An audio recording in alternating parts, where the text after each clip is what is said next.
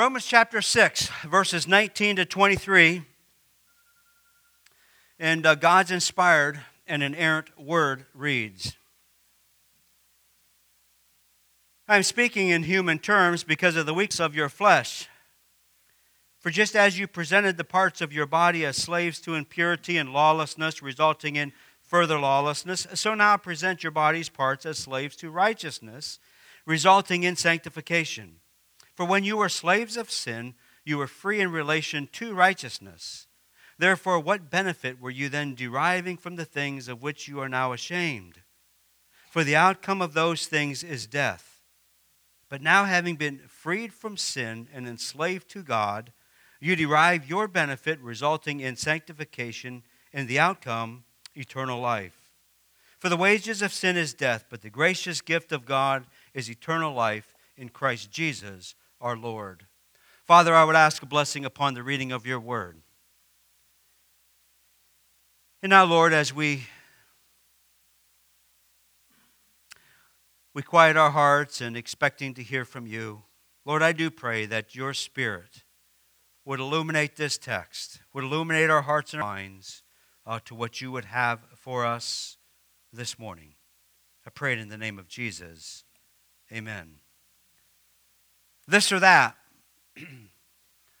I like choices. I like options. Probably most of us do like choices, and we do like options. We like a this or a that, uh, but maybe not too many options or too many choices. I know I, for one, with with whatever uh, I have going on. Sometimes I'm so overwhelmed with a choice, whatever it may be, that I literally have to tell Cheryl, listen, Cheryl, you're going to have to choose. I cannot even possibly make this decision. I become very overwhelmed with choices, and yet we do like choices, do we not?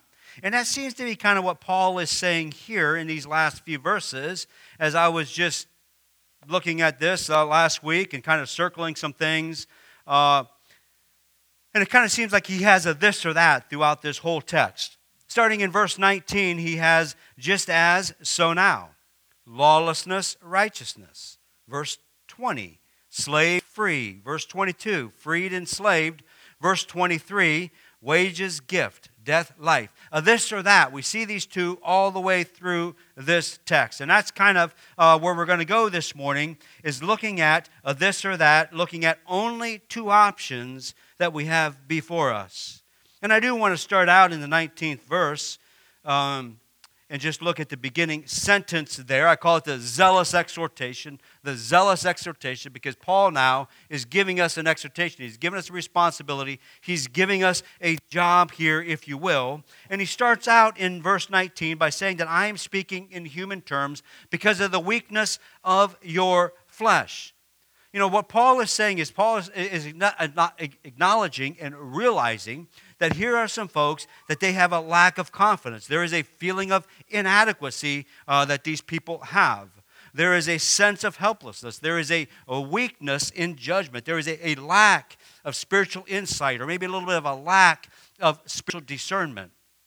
And some do look at this sentence right here. I am speaking in human terms because of the weakness of your flesh. And some commentators and others do like to say that Paul is inserting that sentence here because he's kind of giving an excuse or, or almost apologizing for some of the depth and some of that that he is saying. Uh, and I certainly wouldn't be in that camp, if you will. And I don't think that's what Paul is doing at all. I think what Paul is doing is acknowledging that the, the truths of God and the mysteries of God can be very deep, and they indeed are very deep. And how can we possibly understand it all? And so, as Paul tries to give meaning and definition to that, he does come across sometimes as very hard and very dense. Even as Peter himself had acknowledged all the way back in uh, 2 Peter, or forward, if you will, in 2 Peter chapter 3, where Peter said something to that effect that in all of Paul's letters, there are some things that are very hard to understand, Peter says about Paul, which the untaught, the unstable distort, as they do the rest of the scriptures. And I think Paul or Peter is acknowledging two things. Peter is acknowledging first that some of the, the writings of Paul are indeed dense, of course, and are, are, hard. And he's also realizing that this gives opportunity uh, for, for some who have who have ill intentions to maybe distort some of the things that Paul is saying. And sometimes we ourselves can even look at Paul and look at the teachings of Scripture and wonder, well, we can't make sense of it. And so we just kind of want to maybe throw up our hands in a sense, if it will, and say, well, this is just too hard of a text or too hard of a scripture to understand. And I don't think we can do that. The, the, God doesn't give us the right to do that. But instead of throwing up our hands and saying, I can't understand what Paul is saying, I can't understand what the scriptures are teaching, it should cause us to dig even deeper into scripture and, and, and to see what is being said. Scripture can be indeed twisted in a way uh, that we can have the outcome be whatever my agenda may be. We all have a belief system and we can make some of the hard teachings come out to say whatever we want it to say. And I think that was nothing new for us today, that, that there are some that do that, just as it was in Paul's day. Jude 4, you know, uh, the half brother of Jesus, uh, says something similar to this effect when he says in, in Jude verse 4, uh, ungodly persons, they turn the grace of our God into indecent behavior. They turn the grace of God into indecent behavior. Or, in other words, they turn the grace of God into a license or into an excuse to live as they want to live. And people have always used the grace of God and the love of God, right? The grace of God and the love of God to live how they want to live and to do what they want to do. Many times we can hear that in conversation with those who maybe are living in such a way that they should not be, they soon cite grace and love as the reason uh, for doing that. And Paul, uh, back at the beginning of, of this letter to the Romans, which is to a specific church, but it's also very much of a circular letter, I do think. We get to the end of the letter and we see it's, it's very specifically targeted to a group of people, but the beginning of it is written very much in a general sense. And, and I think that's what Paul is, is alluding to in, in the third chapter in verse 8 where he himself acknowledges that he is being accused of saying something similar to that effect when he says that, why not just say? He's saying this sarcastically. Why not just say, as some are slanderously reported and some claim that we say, let's do evil so that good may come from it. Let's do evil so that good may come from it. And we look at this text and we look at some of the things, especially in Romans. And it's not going to get any easier for us as we go through Romans. Some of the things in there kind of go against some of our belief system.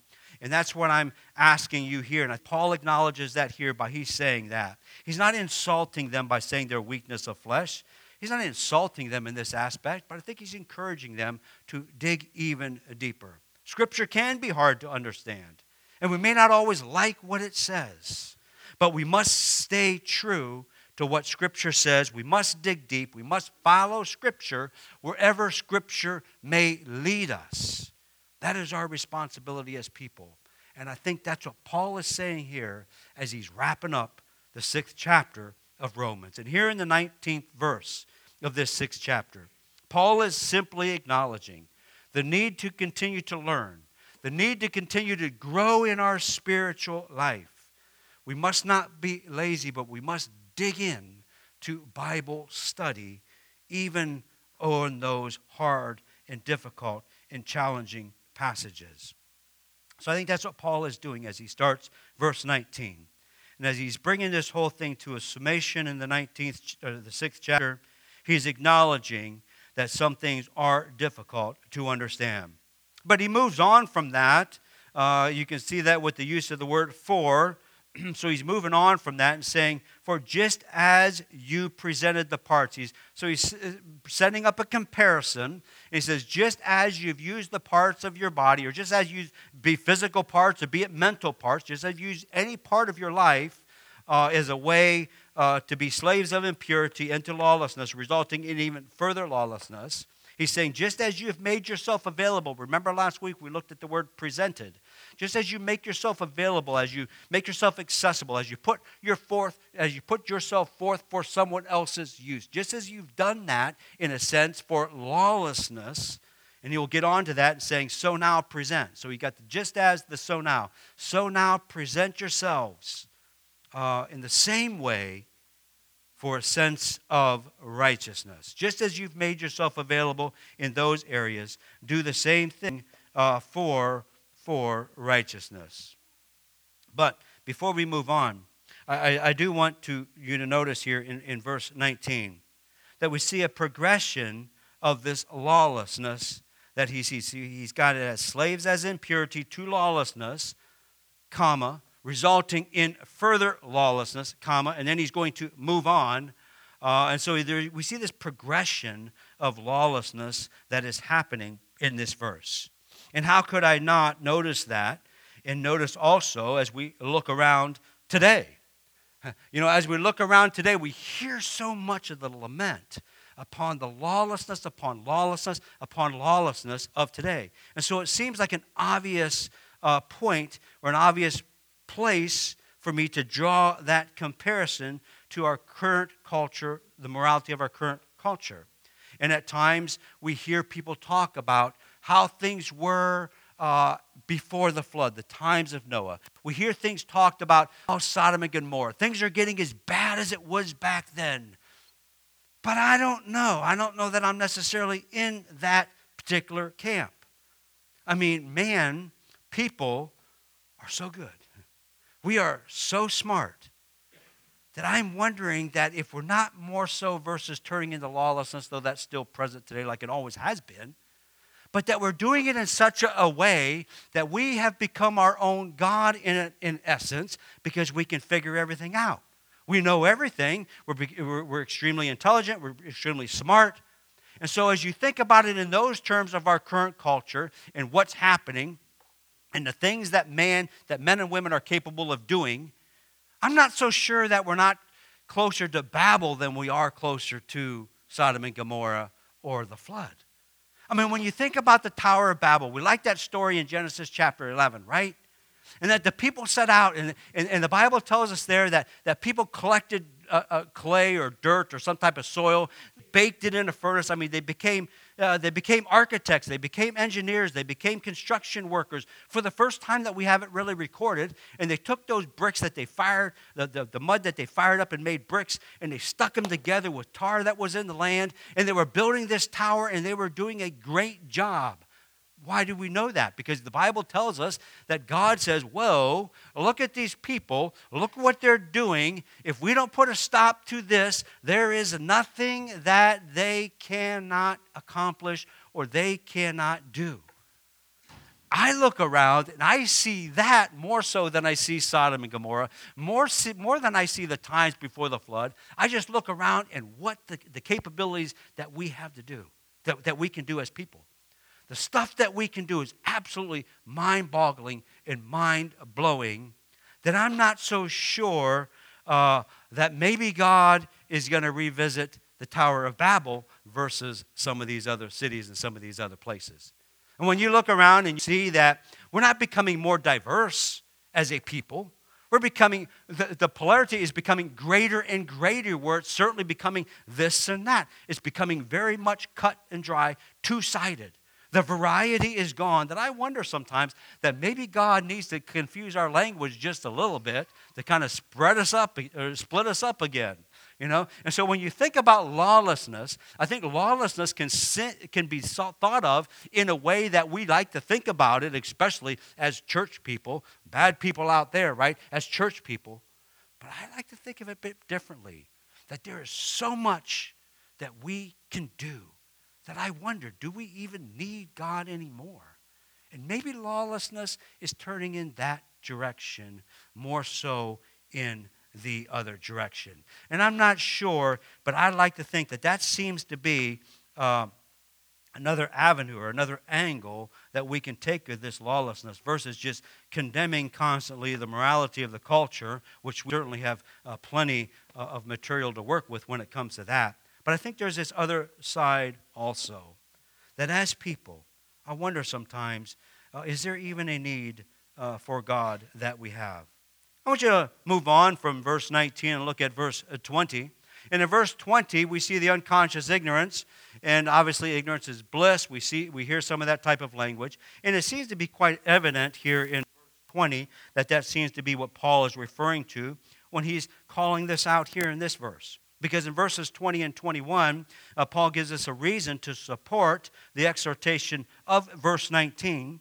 When in verse 20 he says, For when you were slaves of sin, you were free in relation to righteousness. when you were free of sin, you were free in relation to righteousness. But, but again, I want you to notice the past tense within this verse that Paul is speaking about. When you were slaves, you're no longer slaves, but when you were. There is a past tense that Paul is writing to these Christian people here in this sense. And I think also, as we think about the freedoms that we have in Christ and how that can be abused, uh, Paul also wrote to the problematic church there in Corinth when he had said that such were some of you. He had a whole list of how these folks were, were being disobedient to God. And then he ends it with, such were some of you.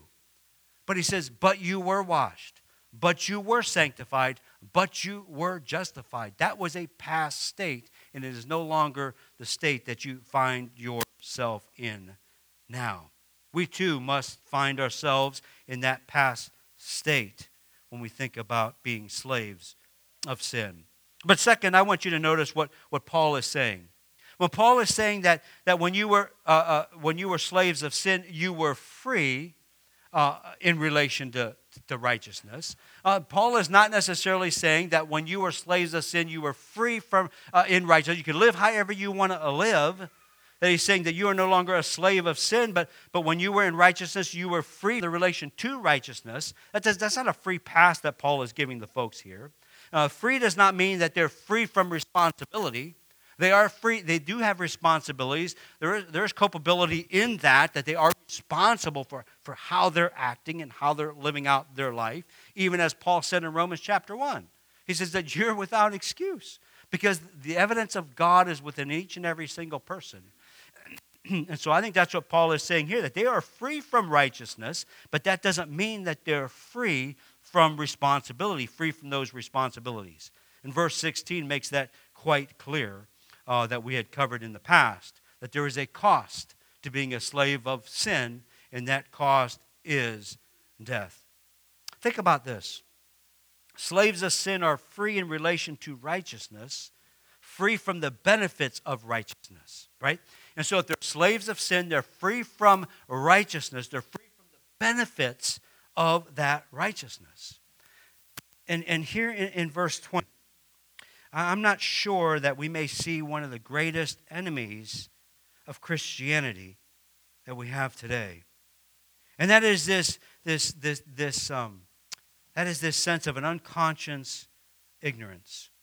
There are good, and there are moral, and there are ethical, and there are that are religious people. They are, and they're not Christian, though. In Isaiah 64 6, all our righteous deeds are like a filthy garment. In Romans 3:20 Paul had written that by the works of the law no one will be justified. You know, again, thinking of what I had said previously about the Tower of Babel. There are very good and there are very moral people who do wonders for society. We acknowledge that and we see that and we see them. They're well respected, they're well spoken of, and they do indeed make the world a better place without a doubt. But who controls such a person's life? Who controls this man's life? Is it Christ and Him crucified? Or is it himself or herself? His ideas, his thoughts, his philosophy. He's governed by his own ideas, and he's become his own God of his own creation. I think that's probably a greater danger to Christianity and then a lot of the thoughts of pre flood behavioral of people and during Sodom and Gomorrah. We like to pick on that city. I think there's this idea that people are indeed, they're good, they're moral. They care about humanity, they care about society, and they have become and made them their self God.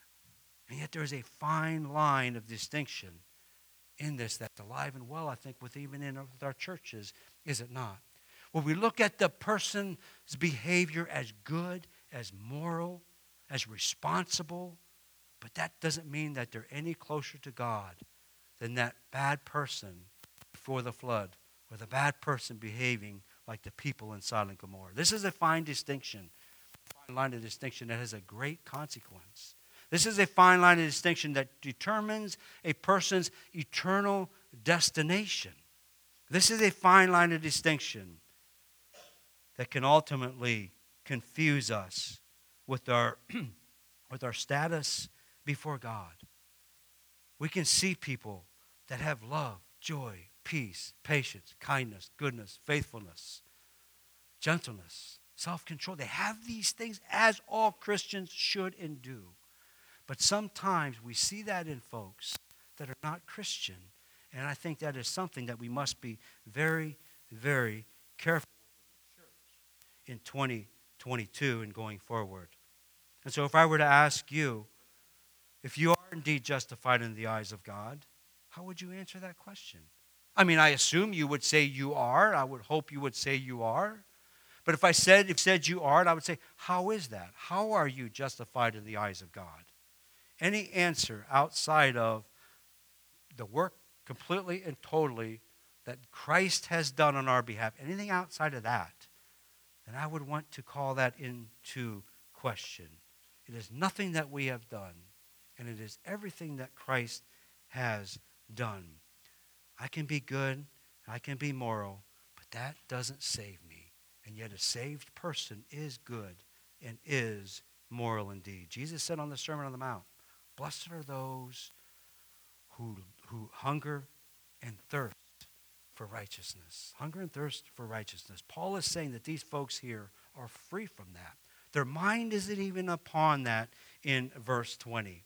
And so in verse 21, we see the, the obvious benefit of being free, if you call it a benefit, a result of, of being free from this righteousness. There is a benefit that comes from that. This word benefit, this word benefit, we must think of it in terms of a balance sheet. We must look at the books. What is the gain? What is the loss? What does the expense column say? What does the, in column, the, the, the, the income column say? That is what's being thought of here when Paul is saying, look at the benefit of that person's life. That person's life will ultimately uh, benefit positively or negatively that i want to go to the book of the letter excuse me uh, of revelation and i know it's a dangerous letter to read. We have to be careful with it because it's uh, it is written uh, in, in, in, circular fashion and it is written in sub, such subjective language and, and picturesque language that sometimes we have to be careful with it. But as you get to 20 and 21, especially, at least we have the sense that there will be this great white throne of judgment that is going to come and that is going to happen. And in Genesis, or in, in, in Revelation chapter 20, in verse 20, 11, uh, uh, John here, who wrote this letter by way of a vision that he had, and it said, Then I saw a great white throne and him, speaking of Jesus who sat upon it, from whose presence earth and heaven fled. Earth and heaven. What is that? It's not earth and heaven, literally, but it's, it's all peoples. Every single person fled from this. No one found a place for them. They found no other place to escape this judgment throne. In verse 12, and I saw the dead, the great and the small, the kings of the earth and the peasants of the earth, Everyone had to come before this judgment the great people of the world and the small people of the world, all standing before the throne. And they books, notice plural, and the books were opened, which is the book of life. And the dead were judged from the things that are written in the books according to the deeds according to the deeds. There are two sets of books, if you will, that, that, that, that, that I read that John is giving us here, that he was shown. And there is a set of books that, that determines a person's eternal destination, heaven or hell. And there's another set of books that records the deeds, the benefits of how we have lived in relation to sin and how we have lived in relation to righteousness. And I think what we see here in our win loss column, we can certainly see, though, that there is a place for degrees of punishment and degrees of of, of, of, of, eternal life, right? Of rewards uh, that we have. And that it's only those uh, who have the benefit and, uh, of, of, of, of, thinking about righteousness versus being stuck in their life of slavery. They too will have a, a benefit, degrees of that, just as those who are Christians, just as those who live such as God live or God requires of us to live. I mean, when you think about, right, uh, uh, maybe that's confusing to you, but, but when you think about today being uh, uh, uh Christmas, right? Um, every day is Christmas for the whole month of October, actually before Thanksgiving, uh, but nonetheless, that's my own issues. So, right? So, the, today's Christmas, so it says it's the reason, and we are told that Jesus is the reason for the season. Okay, why? Why is Jesus the reason for the season? Matthew 21, tell, or verse 1, 21, chapter 1, verse 21 tells us that, that when Mary was told that she was going to give birth to a child, the angel told Mary, You name this child Jesus. Why? For he will save his people from their sins. He will save his people from their sins. I mean, isn't the obvious question there? Who is his people? Who is his people? I think we have an answer here in verse 21 of who his people are. Therefore, what benefit were you then? Deriving from the things that you are now ashamed of, deriving of the things that, that you received uh, from the way that you were living your life, that you are now ashamed of. His people, his people, I believe, are those folks right here who are ashamed of their past life those who have shamed, and with that shame, with that guilt, comes repentance, comes remorse. Those are who the people of God are, that Jesus came to save them from their sins. Those who understand this or that, those who understand their past life and how it relates to their current life in the eyes of God.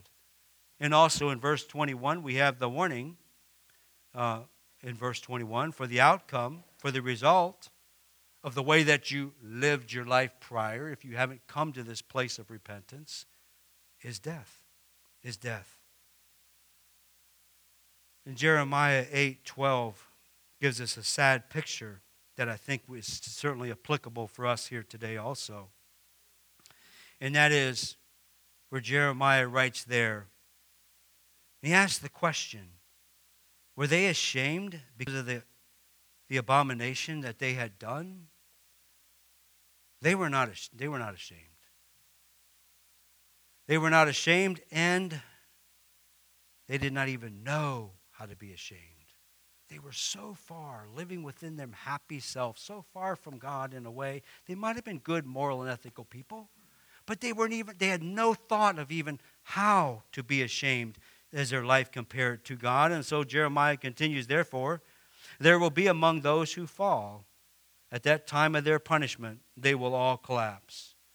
I think when we think of Jesus as the reason for the season, that he came to save his people from their sins, his people are those who have shame, those who have guilt, those who have remorse, but they don't wallow and stay with that. But it forces them, it drives them to repentance. We live in a culture that we don't want to talk about shame, we don't want to talk about guilt. But I offer to you without it, I'm not sure you can come all the way to Christ. The result of the benefit of their actions, those who, who did not repent, who do not have a remorse, is death. And this brings us to verse 22 and the enormous transformation. The enormous transformation. You know, but Paul starts with, but now. And as the great doctor uh, Martyn Lloyd-Jones says, he says, thanks God, God for the buts of the Bible. And here we have another one. But now, having been freed from sin, Paul is saying, This isn't you. This is not you at all. In fact, in 321, Paul said something similar. In the first couple of chapters of Romans, he kept pounding on the people, telling us how bad we were. And then he turns the corner with, a, but now apart from the law. We're no longer living under this law. And he does that here again. But now, having been freed from sin and enslaved to God, the outcome of those things of verse 21 that we were just talking about is not for these people. It is not for those who come all the way to Christ. You have been set free from, from sin. The, Christian is a person who has undergone an enormous, and it's a big, it's a power, an enormous transformation. A Christian is someone who has undergone this, this, this, enormous transformation. Jeremiah also wrote about the Ethiopian. Can the Ethiopian change his skin color? Well, obviously, no. Can the leper change his spots? Obviously, he cannot do that. And what's Jeremiah driving at? That we can't do it on our own, but it is only God who can do it.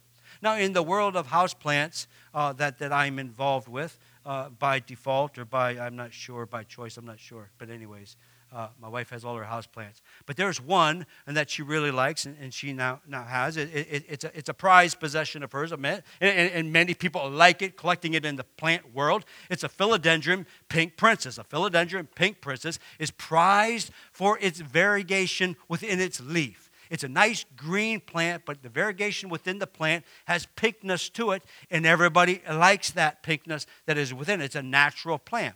And there's a philodendron that looks very similar to this one, but it does not have the pink in it but it is called a, a, philodendron pink Congo. And the philodendron pink Congo has been manipulated. It is a counterfeit, it is a phony, it is a knockoff of the pink princess because you put it in the greenhouse and you gas it and it changes the top part of the leaves pink. Are you with me? You're not. I'm getting somewhere with this. yes, my world. So, uh, so and, and this pink Congo, it looks pretty and it is a nice plant uh, but it is a fake, it is a fraud, it is not real. And what happens over time? The pink Congo reverts back to being all green. And I would offer to you this morning that that is the Christian, is it not? That there are, there are those, you look at their life, and they're the pink princess. And then you discover later that, well, well maybe, maybe they're the pink, pink Congo.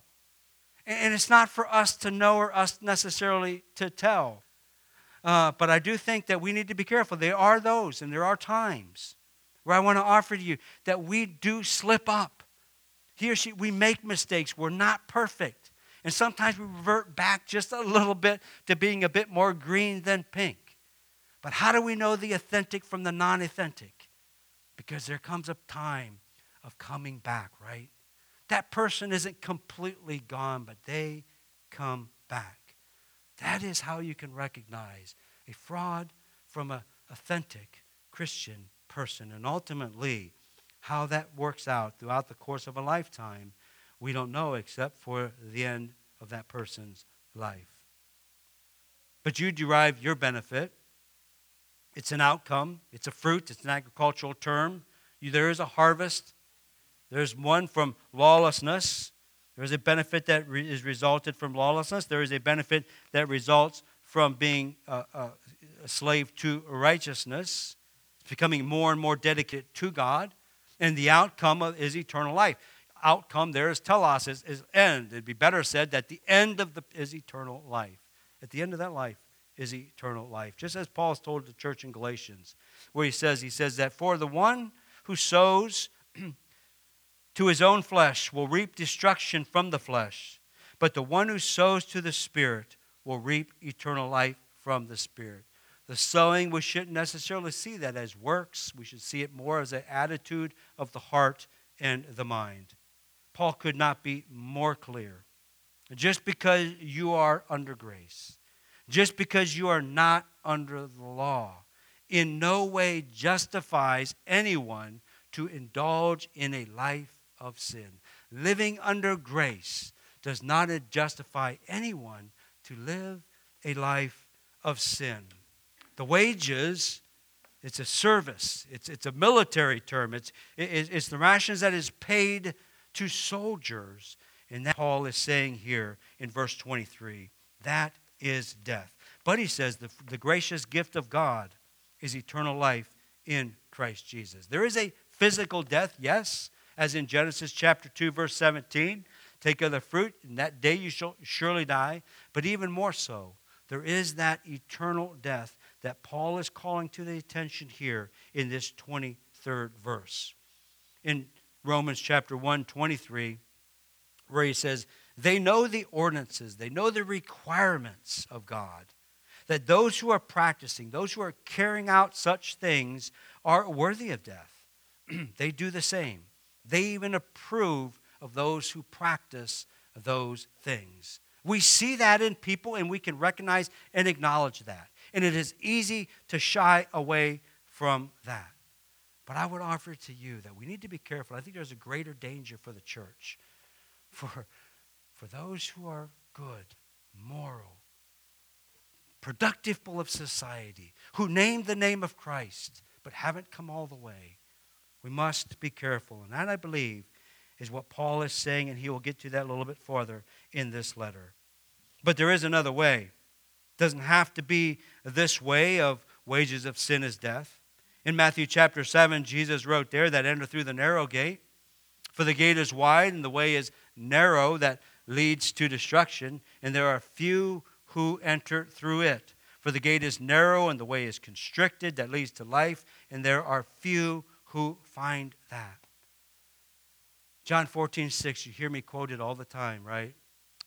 Jesus says, I am the way, the truth, and life. No one comes to the Father but through me. We must have that seared onto our brain. You know, uh, just last night I stumbled upon this because it was just released, at least that it was brought to my attention. I seen it.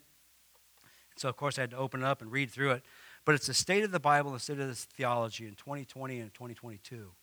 And, and reading through those documents, just skimming through them quite quickly, I, I came across this the state of theology, and this was alarming.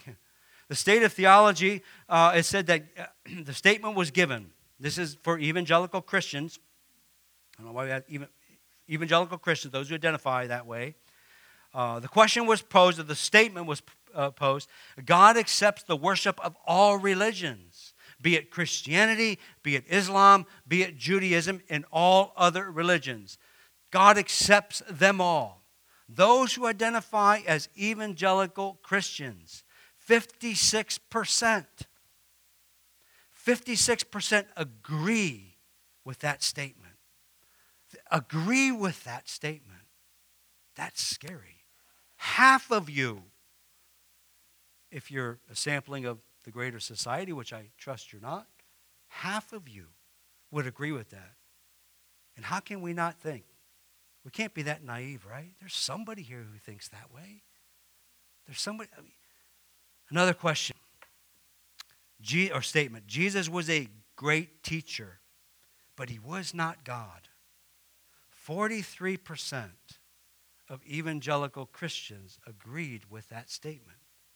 46%. I mean, 43%, excuse me. That's alarming. That's scary. I'm not sure what to do with that other than continue to cite John 14, 6.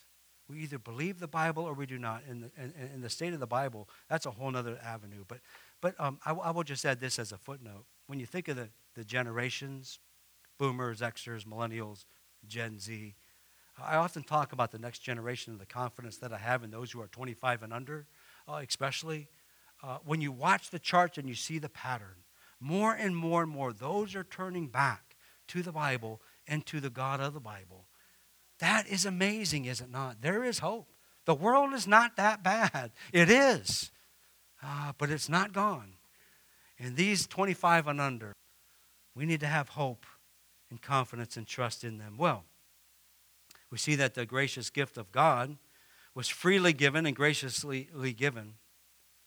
And we receive this gracious gift by the obedience, and that may sound like works, but I think obedience forms out of or flows out of our desire and our love for God. And Paul ends with this. Paul ends in verse 23. But the gracious gift of God is eternal life in Christ Jesus our Lord. Christ Jesus our Lord. Christ is the Messiah. Christ is the Savior. Lord is his title, Master. Jesus is both Savior and Master. As we think about Jesus being the reason for the season, Jesus is both Lord and Master. He cannot be your Master. He cannot be your Savior if He is not your master. You cannot be a slave to two masters. You're either a slave to sin or a slave to Christ. If Jesus is not your master, he cannot be your Savior. There can be no compromises. There can be no compromises.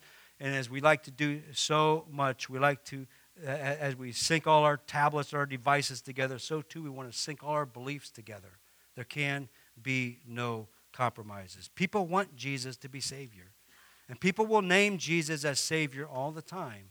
But Jesus cannot be Savior if He is not Master. Jesus is indeed the reason for the season. But if He is not your Lord and your Master, then Jesus is no reason at all for the season. There is no watering down. We think often of being a child of God, being a son of God, being a daughter of God. We like that terminology for well being. But we must see ourselves as a slave of God. We are indeed a slave of God. You are either this or you are that. You're a slave of sin or you're a slave of God. There are no other options or other ways.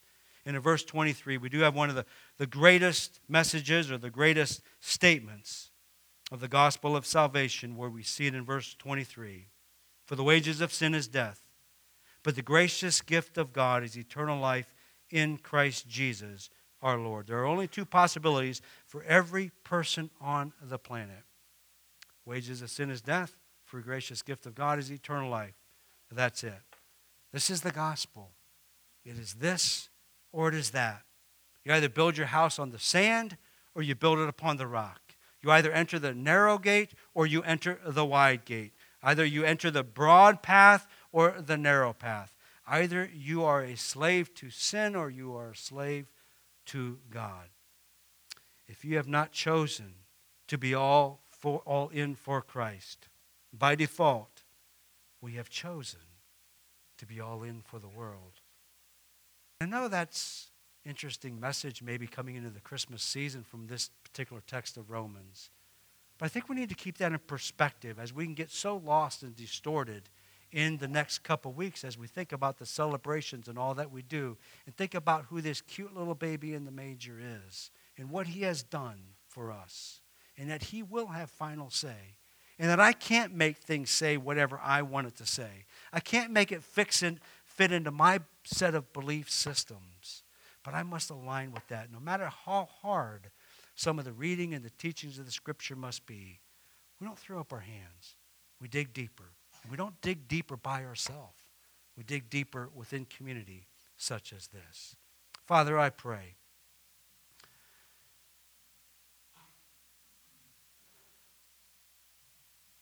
Lord, I pray that as we think about these final verses of chapter 6, as we think about the hard sayings and the teachings of Paul, sometimes I don't know that there is hard teaching or hard to understand, that it is hard to accept.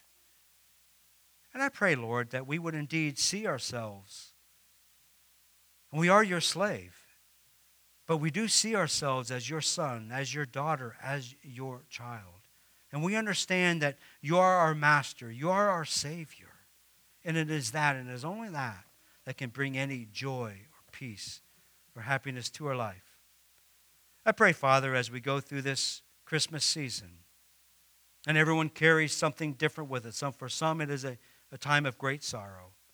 I pray that we don't get so lost in our own festivities that we, that we miss out or that we lose or we overlook opportunity to indeed share why you are the reason for this season. So I pray these things in the name of Jesus. Amen.